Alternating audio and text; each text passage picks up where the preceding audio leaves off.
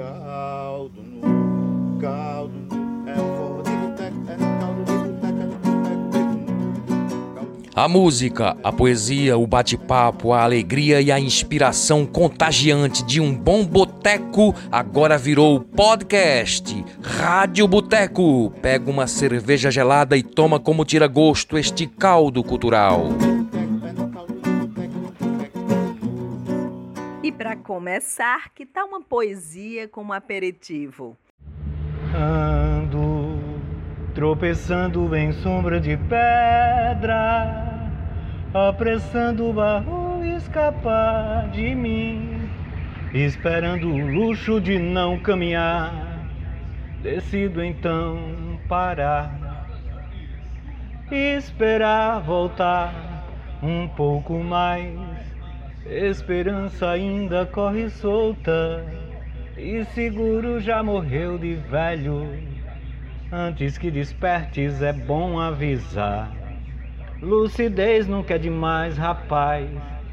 Lucidez nunca é demais. As ruas dos meus dias têm movimento frenético, barulhento, incessante.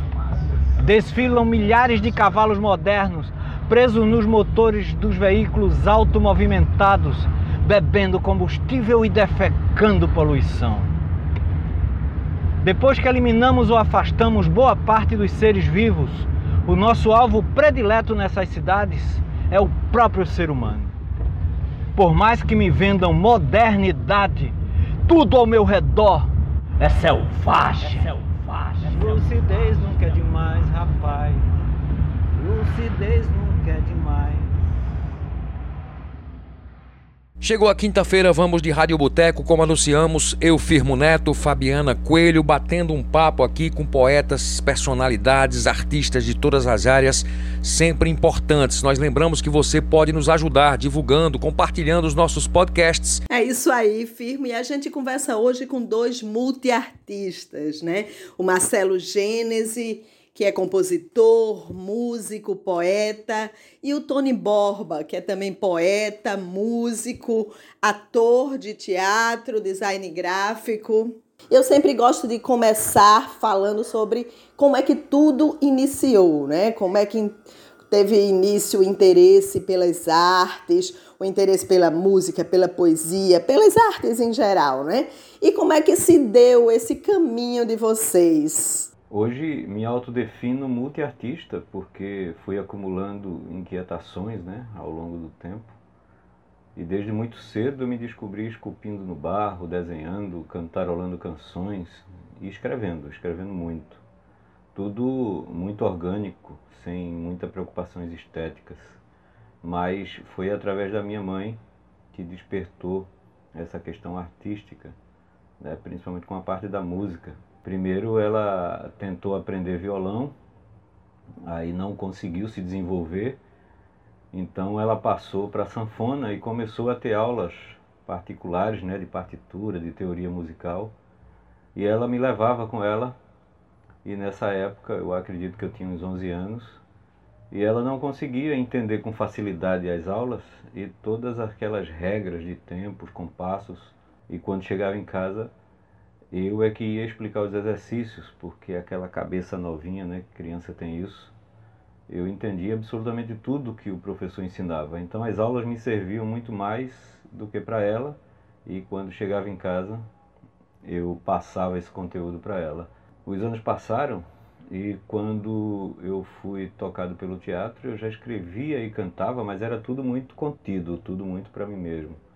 Eu lembro que me roubaram na escola uma grande quantidade de poemas e desenhos e eu fiquei um pouco desesperado porque as pessoas iriam ler tudo aquilo. E eu era, na verdade, uma criatura muito esquisita. Né? Eu era muito magro, usava um óculos fundo de garrafa, cabelo muito grande, né? batendo na cintura, mas aí o teatro foi uma coisa maluca, foi uma explosão na minha vida, porque aquele garoto tímido é, ganhou ferramentas para se mostrar para o mundo. E até hoje o teatro ajuda nos desafios diários, é uma coisa que está impregnada em mim. Então foi nessa época, inclusive, que eu conheci a minha esposa. É, nós nos casamos muito cedo, nós tínhamos 18 anos Inclusive já completamos 35 anos juntos. Então, assim, as artimanhas da vida, com as obrigações de casamento, me levou para longe dessa vivência teatral, me obrigando a encontrar outras formas de acalmar a alma, né, de acalmar o espírito e criar meus filhos. Foi quando a música passou a ter um papel mais principal na minha vida, né? Assim, eu confesso que eu não sou um instrumentista porque eu não consigo me dedicar o tempo que o instrumento exige para desenvolver o mínimo necessário, mas eu não consigo ficar longe do meu violão. E seguindo uma sequência, tempo depois eu abri um estúdio de ensaio de banda chamado Nós Estúdio, na Praia de Piedade, aqui em Jaboatão, onde nessa época criamos o Boulevard Festival, um evento mensal que durou quatro anos e teve 43 edições desse festival. Muita gente da cena musical da nossa região passou lá pelo nosso estúdio por esse festival. É uma época muito boa. Foi nessa época também que surgiu o Musicandarte, em parceria com a professora de canto Márcia Feitosa, que pesquisa 150 anos de música popular brasileira. Hoje eu não estou mais no projeto, não estou ativo no projeto, mas a Márcia está seguindo, está tá bem firme. É, a pesquisa virou uma sequência de livros. O primeiro, que fala do choro, está publicado já. É As Viagens de Zequinha no Terreno dos Chorões. Esse está pronto. O próximo, que é sobre samba, está em produção. Em breve ele estará aí também à disposição do pessoal. E, sinceramente, eu acho que o Musicandarte é um projeto muito importante para o resgate e o acesso dos jovens a este acervo riquíssimo né, da nossa música popular brasileira.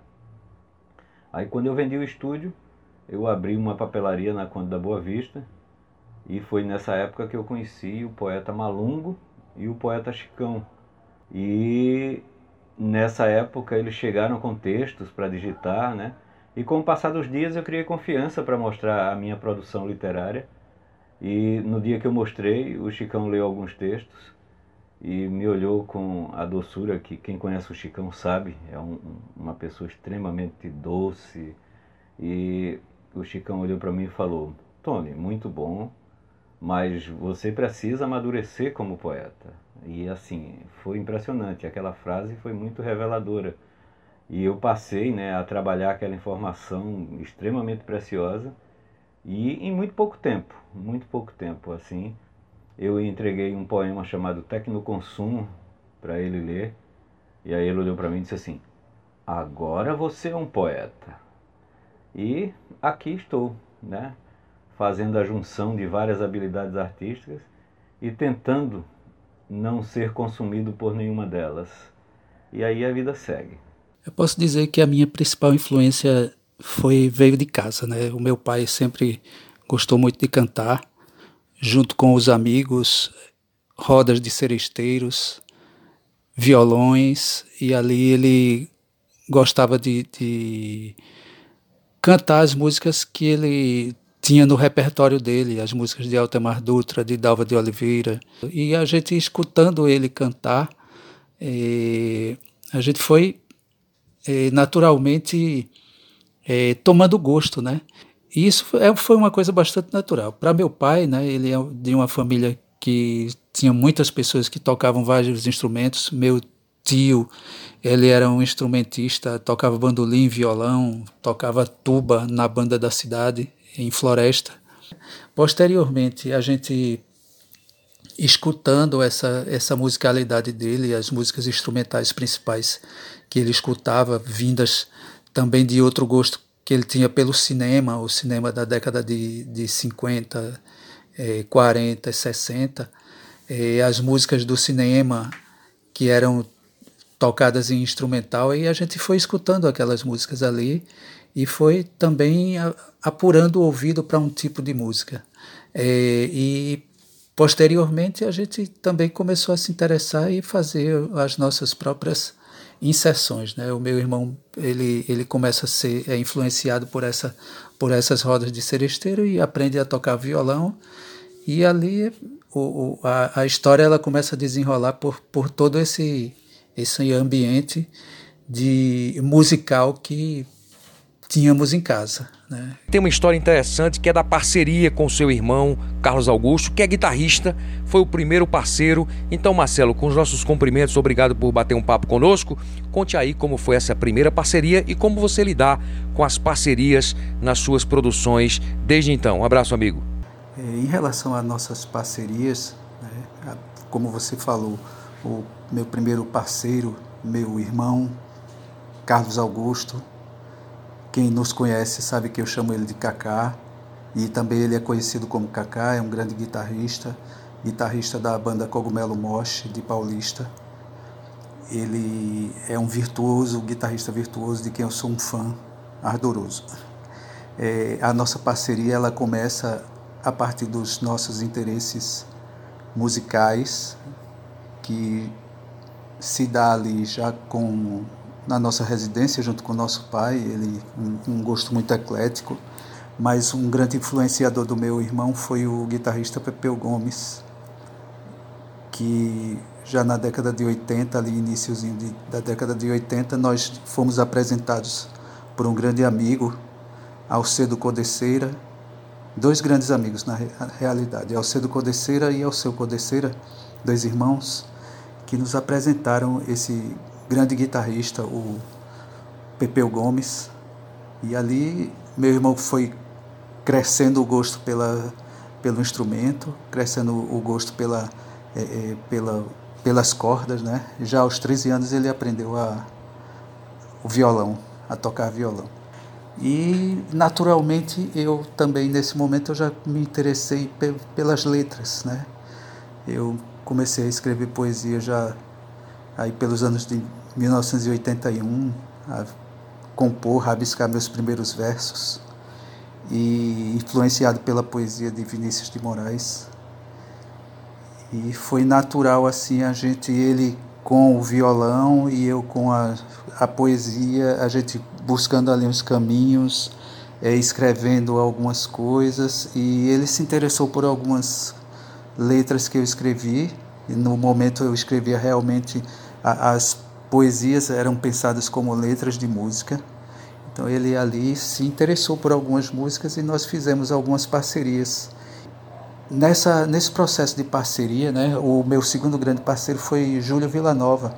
Nós nos conhecemos num, num, num show e a partir daí a gente foi é, construindo afinidades né, nas conversas e nos encontramos uma vez em minha casa, lá em Paulista e dessa, desse primeiro encontro já nasce uma música nossa. Né? E ali ele também viu, viu interesse pelas letras que eu compunha né? e que eu escrevia. E aí ele foi. É, pegou um caderno meu e foi musicando algumas músicas, algumas letras que eu tinha feito, né?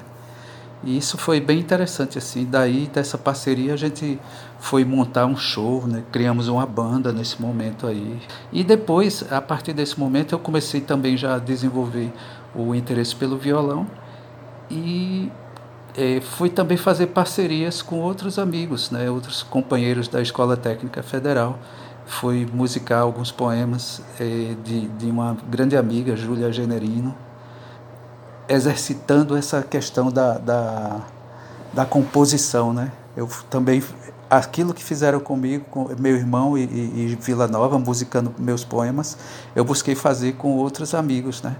É, e a, essa questão é eu olhar um poema e é, o poema me atrair, eu fui ali buscando alguns caminhos em cima de uma é, de harmonias e melodias e fui desenvolvendo assim essas questões também de parcerias, né, que eu achei muito interessante. É, a, a, minha grande parceria com um grande amigo, uma das minhas últimas parcerias com um grande amigo, o amigo Alcedo Codeceira, eu mandei uma letra para ele e ele fez e está uma música bem legal. A gente confere então uma dessas parcerias com seu irmão Carlos Augusto, com vocês, de Marcelo Gênese, Palavra-chave.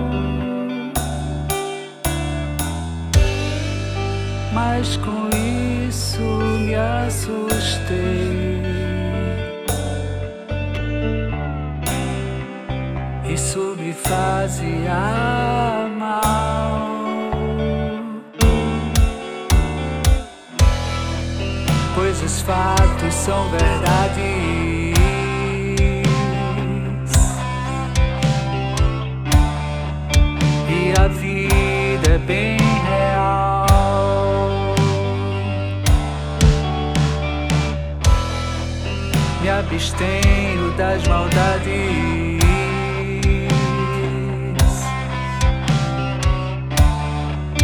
me parece mais normal.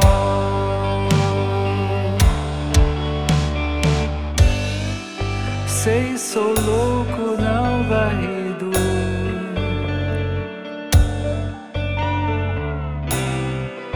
Levo a vida como der.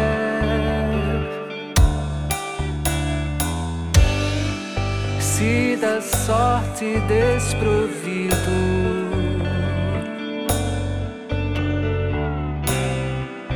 eu sorrio, tenho fé.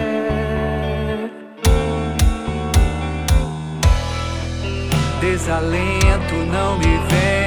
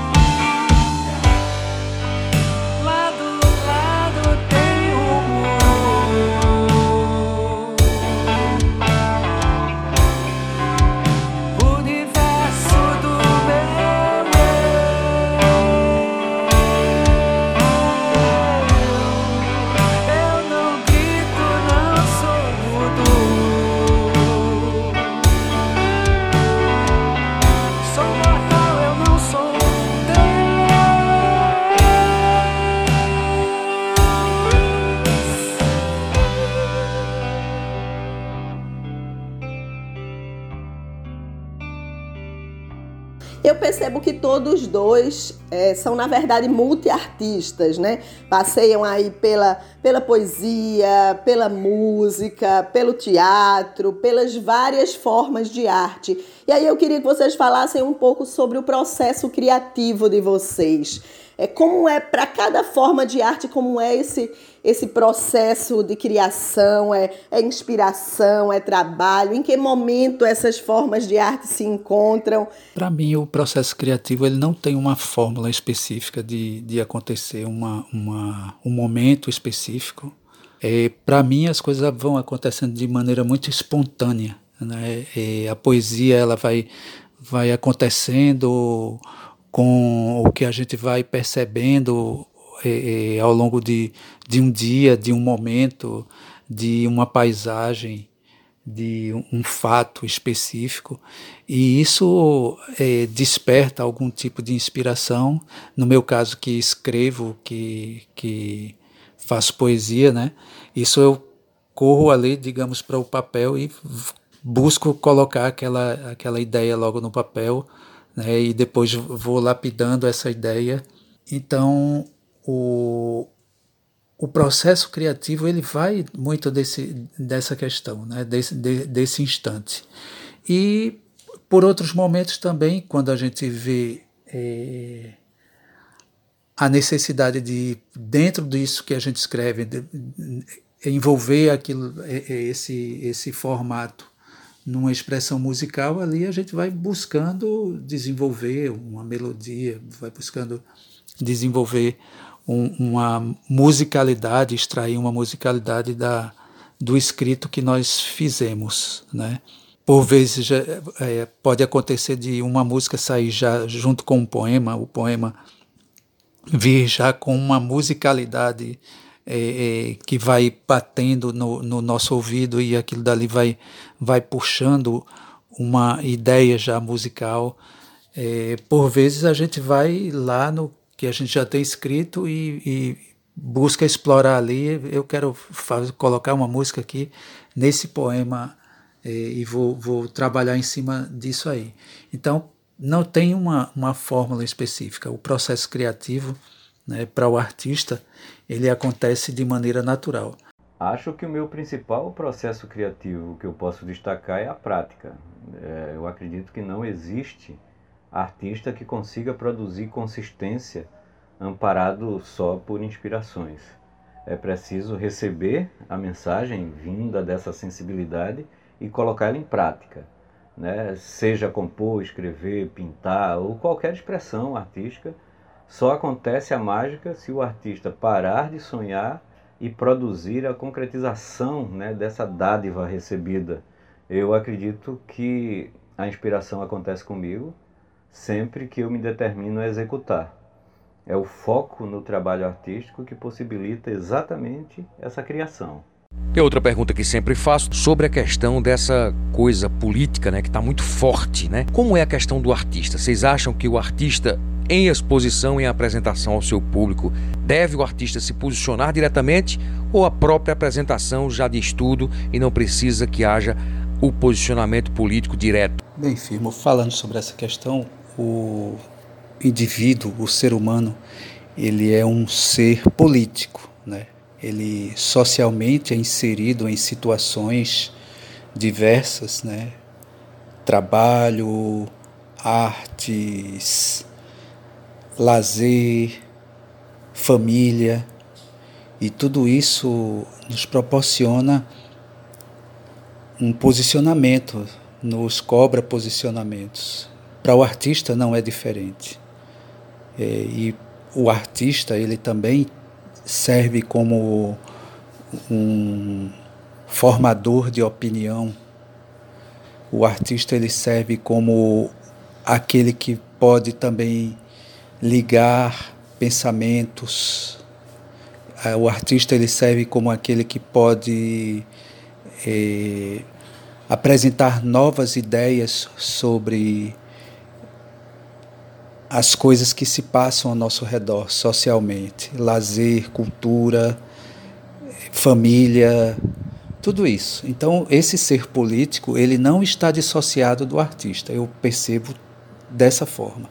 E o posicionamento ele se dá, como você falou, ele se dá por meio do que nós fazemos, do que nós escrevemos, a forma que apresentamos, o discurso que temos, né, a, a, o nosso texto individual, a nossa é, apresentação.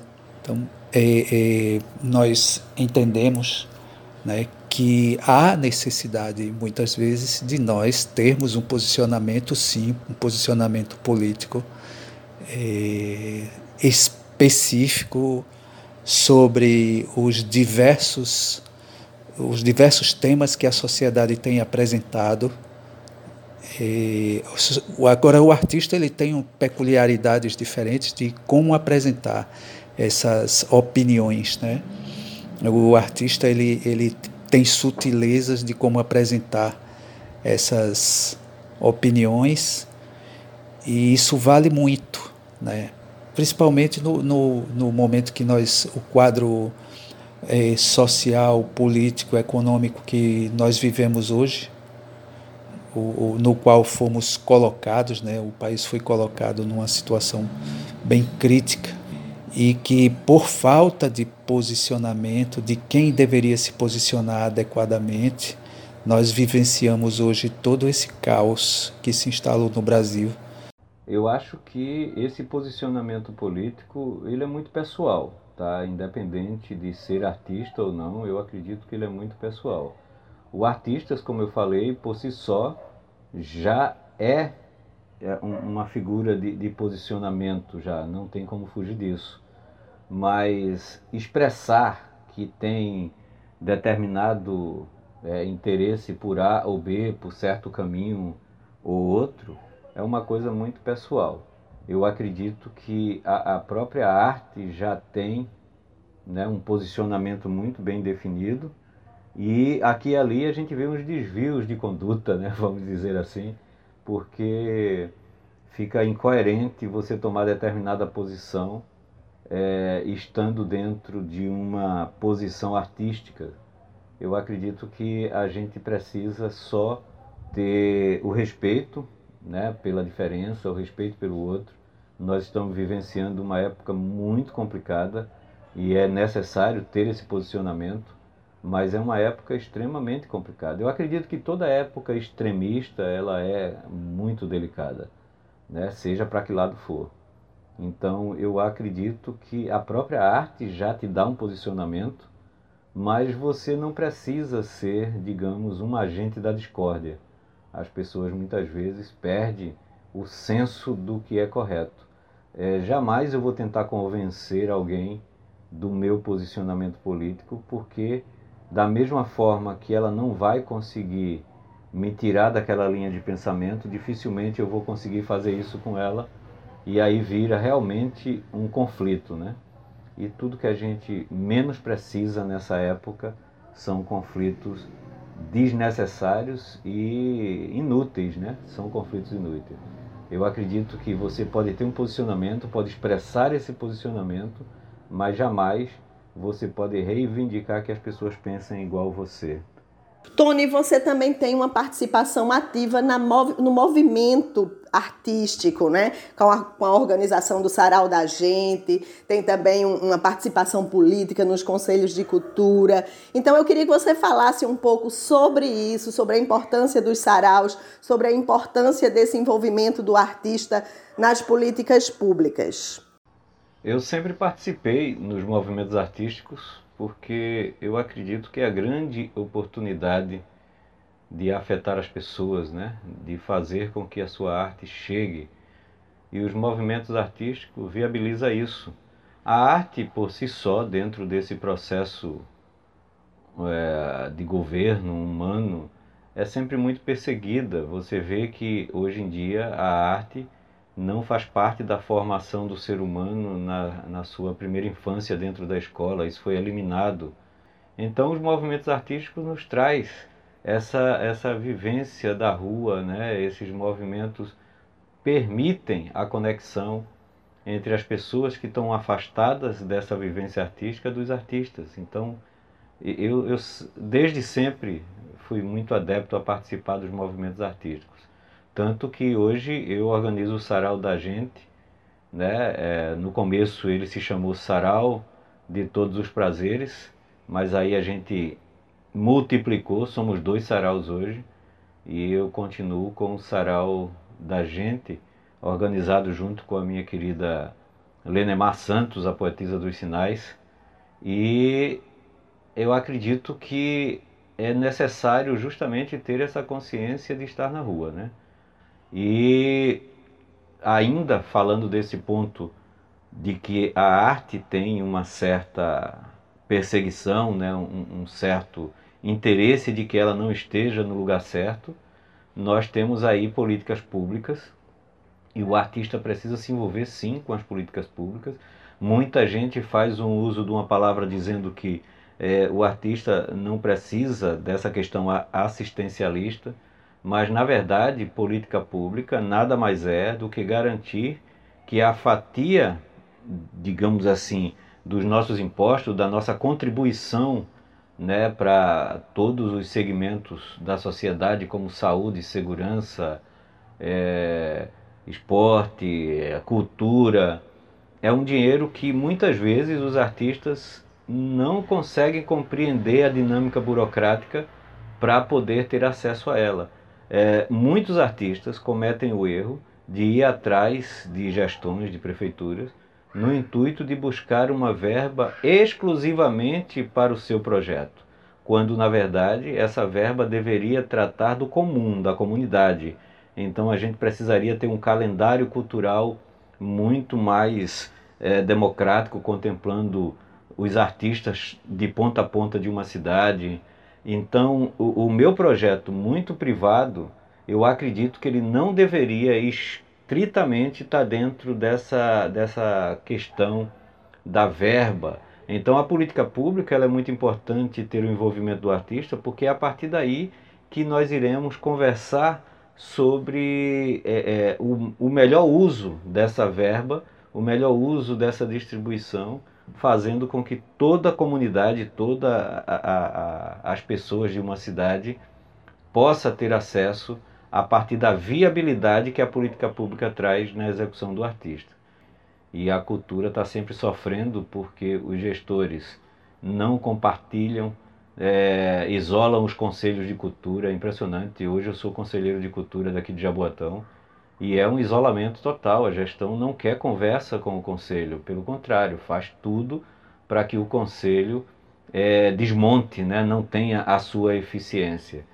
Então é necessário sim o envolvimento do artista com as políticas públicas. É fundamental, inclusive, porque na prática o dinheiro está sendo destinado e indo para qualquer outro local e não beneficia a produção artística de uma cidade. Então a gente tem realmente problemas muito sérios em relação à política pública, justamente por causa da ausência do artista dentro desse processo. E a gente fecha mais um bloco, desta vez com a música Eu Cometa, de Marcelo Gênese, em parceria com Júlio Villanova, e emenda com mais um poema de Tony Borba.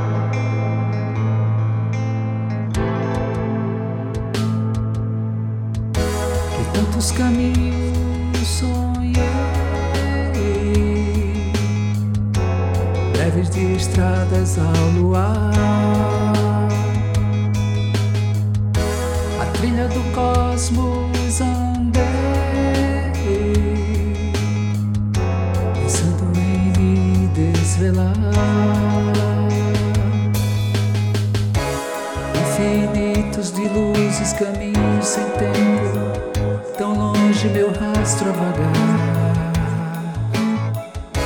Puxei minha cauda, fiz meu pensamento, sou louco cometa, correndo ao luar.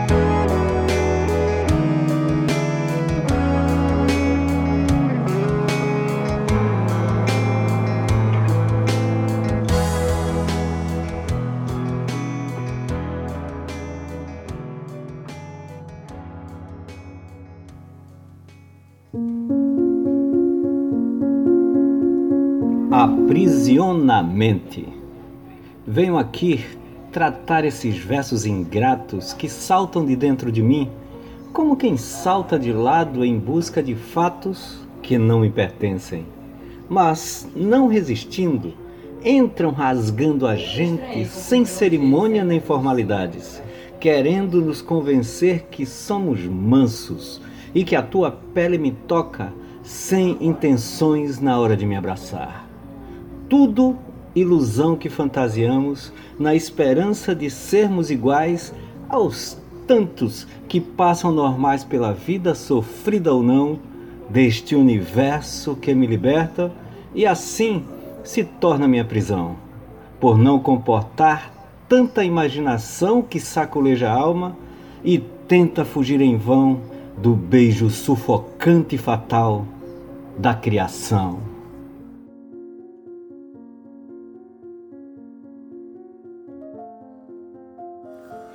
Marcelo, você está aí com um projeto de um novo EP, né? Eu queria que você falasse um pouquinho aí sobre as perspectivas, falasse um pouquinho aí sobre seu projeto, sobre o futuro. É um, um, um EP que a gente vem trabalhando desde o início do ano. É, ele praticamente ele é um, um pré-projeto que está pronto, mas você sabe que a, o artista ele é muito exigente em algumas coisas. Né? Eu ainda penso em lapidar algum, alguns, algumas partes desse, dessa, desse projeto.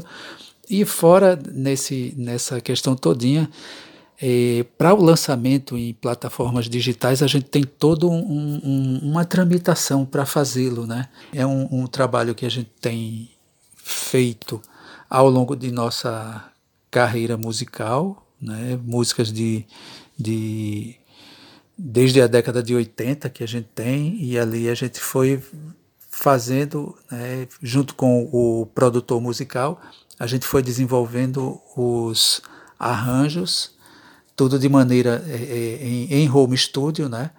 E a partir daí, quando a gente finalizou esse pré-projeto, né, que eu considero ainda um pré-projeto, é, a gente é, estamos analisando o, o, algum, alguns detalhes a mais, como eu falei. É, atualmente eu, eu tenho participado de, de alguns sites específicos onde é, é a expressão, o, os materiais estão sendo colocados é, é, de maneira ainda esporádicas, mas que já, já a gente já percebe uma certa audição, que é o palco MP3, onde a gente tem um, um, um um canal lá no Palco MP3, é Palco MP3 barra Marcelo Gênese, e a gente também tem o Band Mix é, barra Marcelo Gênese.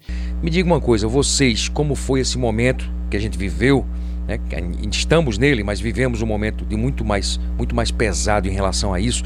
Como foi que o artista, no caso vocês dois, como foi se virar sem o público, sem as apresentações, sem as exposições em público? Como foi finalmente? As redes sociais foram a saída? Com certeza, afirmo. As redes sociais serviram como uma ferramenta importante para os artistas.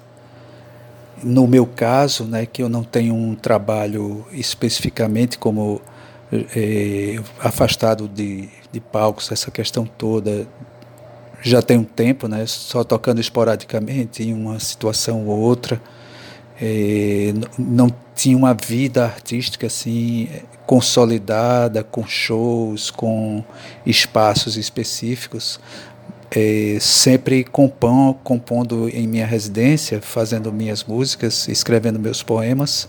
É, e o que me proporcionou a, a, as redes sociais nesse momento foi justamente conhecer canais específicos onde a, pudesse colocar o, essa musicalidade que eu tenho, esse, esse trabalho que eu desenvolvo, já tem um tempo, composições, já tem um bocado de tempo de composições, né? E as redes elas serviram justamente como esse espaço onde eu pudesse divulgar, onde eu pudesse trabalhar nesse momento de, de pandemia, né?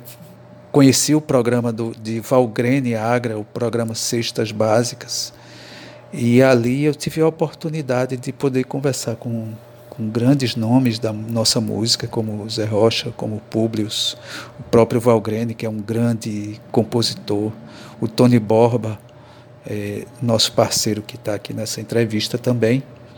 Também nesse processo de, de, de redes sociais, né, eu estou com um EP praticamente pronto, é, que eu fiz junto com um grande produtor musical, o Marcelo Castelo, e ele, por meio das redes sociais, principalmente a questão do WhatsApp, é, a gente fez uma parceria bem interessante assim, que eu fui mandando as músicas para ele, executadas no, executadas no violão, e passando as cifras, passando as ideias, e ali ele foi desenvolvendo os arranjos bem interessantes dentro desse processo, né? sempre numa é, é, configuração virtual.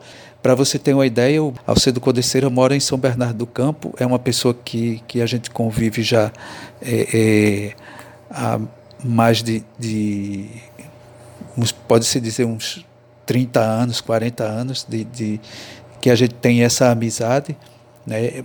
mas a rede social nos proporcionou a gente fazer uma parceria depois de tanto tempo, né, eu encaminhei um poema para ele, a gente conversando ali sobre algumas coisas, sobre afinidades, eu encaminhei um poema para ele e ele fez um, uma belíssima música.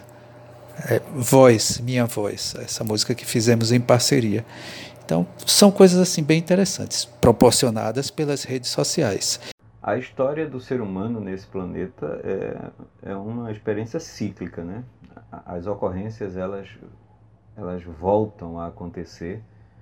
É, essa questão pandêmica nós temos na história recente, né, com a gripe espanhola e quase 100 anos depois estamos aqui agora com o coronavírus.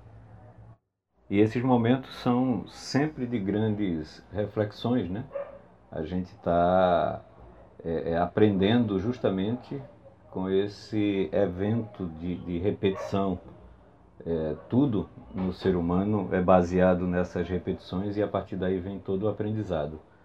E para mim aqui foi, é, é, digamos assim, muito normal. Nós tomamos uma decisão de apenas eu ir para a rua no período mais crítico da pandemia, porque era muito mais fácil chegar em casa e, e controlar essa questão né, da, da limpeza, do álcool, da roupa, do sapato, né? E tudo isso aí a gente controlou aqui em casa com a minha esposa, meus filhos, não indo para a rua no momento mais crítico. E como a gente tem que trabalhar, tem que sair para comprar alimento e tudo mais, a gente fez essa escolha. Mas existem muitas diferenças, né? As classes sociais mais abastadas conseguiram fazer um, um isolamento muito mais efetivo e as classes mais pobres tiveram que se expor mesmo, não tem como, é sempre assim. Então, é, é, foi complicado a parte artística, como sempre é a que mais sofre, porque é a que mais afeta o ser humano. E as pessoas, é, é digamos assim, sentiram muito a ausência das artes nas ruas, mas aí as redes sociais foram o grande subterfúgio disso o sarau da gente mesmo. É, em março já foi a, a, declaração da pandemia e tudo mais. Em abril eu já estava com a edição virtual do sarau e está assim até hoje. Ainda não voltei com o presencial. Eu acredito que nos próximos dias já devo estar tá, é, é, programando aí uma edição do sarau da gente presencial, mas o canal do YouTube foi criado justamente, né, o sarau da gente justamente no momento que iniciou a pandemia. Eu não tinha canal e aí as edições estão lá, mensais, e fantástico, porque de qualquer forma as redes sociais salvaram, digamos, a, a, a saúde mental do ser humano, porque as artes estavam lá presentes de qualquer forma, né? Não é da mesma coisa de um presencial, mas as artes estavam presentes, salvando vidas, e isso é concreto. A gente agradece a participação de Tony Borba, de Marcelo Gênese, a gente agradece a participação de cada um de vocês, ouvintes, que estão aí acompanhando a Rádio Boteco ou ainda vão acompanhar a Rádio Boteco.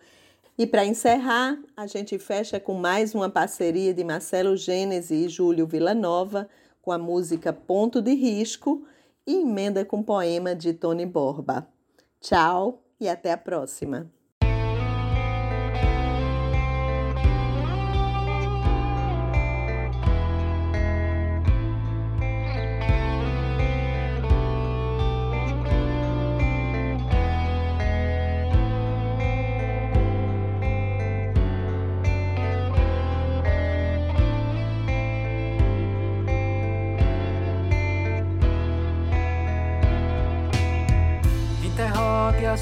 Mente, a verdade é incompleta. Questione a sua amante com seus olhos de poeta. Interrogue a sua mente, a verdade é incompleta. Questione a sua amante com seus olhos de poeta.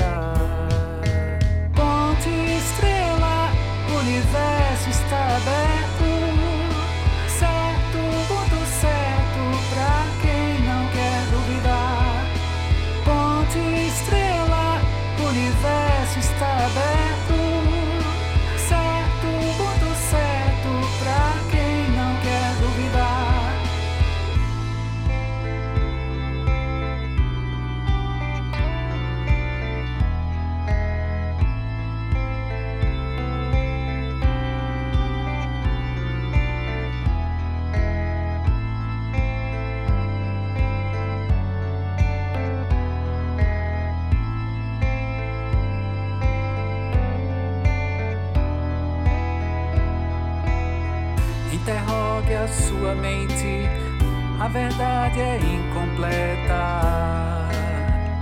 Questione a sua amante com seus olhos de poeta. Interrogue a sua mente, a verdade é incompleta. Questione a sua amante com seus olhos de poeta.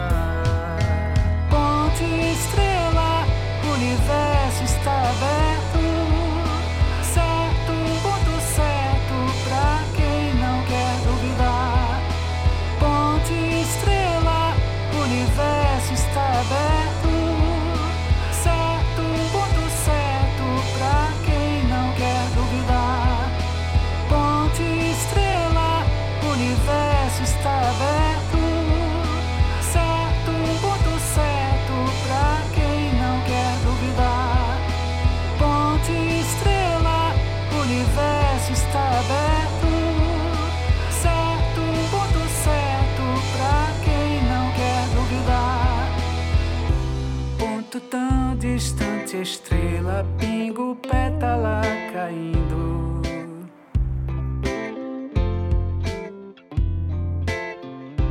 Mal me quer querer causar esse ponto de risco que desliga a razão. Ponto tão distante, estrela, pingo, pétala caindo.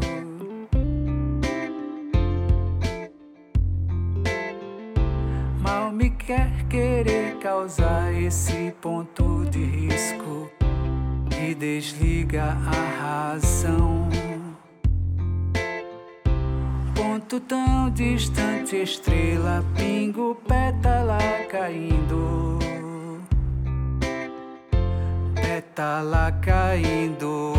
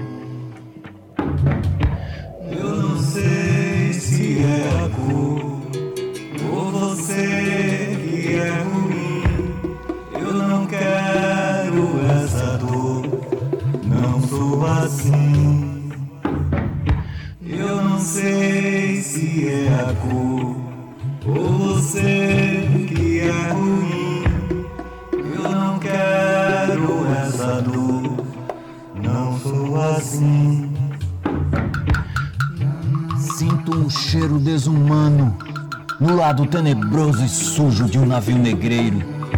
Fui caçado, capturado, lançado num canavial, escravizado. Devaneio imbecil de colonização. Sofri um mar de dores quando arrancaram de mim a senhora liberdade. Naquele dia pude ver num canto Dolores confusa e assustada, chorando lágrimas de sangue. Essa lembrança alimenta desejos de voltar para antes de antes daquela manhã estranha. Mas como sonhar? Acorrentado, maltratado, aprisionado nos meus preconceitos. Castraram minha mente. Da terra ao mar e terra, o chicote do carrasco ainda molda nossa história. Triste constatação. Na minha alma, a noite cala pesada, dança silenciosa, quase viuvez. Nossa existência precisou gerar gerações para conquistar um cheiro de respeito. É muito pouco. Com tudo isso, eu sempre esqueço que Solano doutrinou que eu vim do amor. E hoje, aqui, olhando vocês, de frente a mais um conceito, ainda sinto correntes apertando. E uma voz distante, insistente. Acorda! Volta! Volta!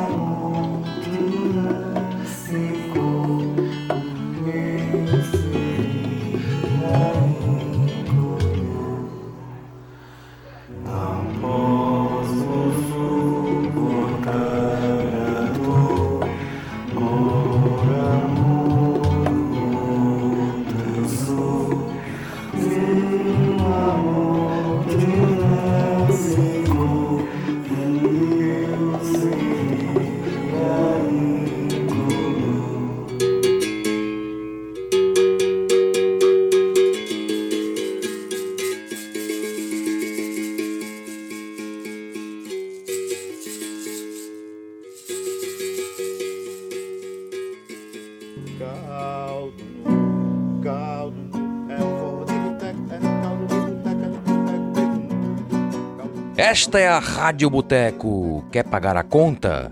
Então compartilhe e divulga nossos podcasts e a gente te espera no próximo encontro. Um brinde à vida. A Rádio Boteco é uma produção de Cajá Freire, Fabiana Coelho e Firmo Neto. A música da nossa vinheta é do cantor e compositor Brasinha Blues.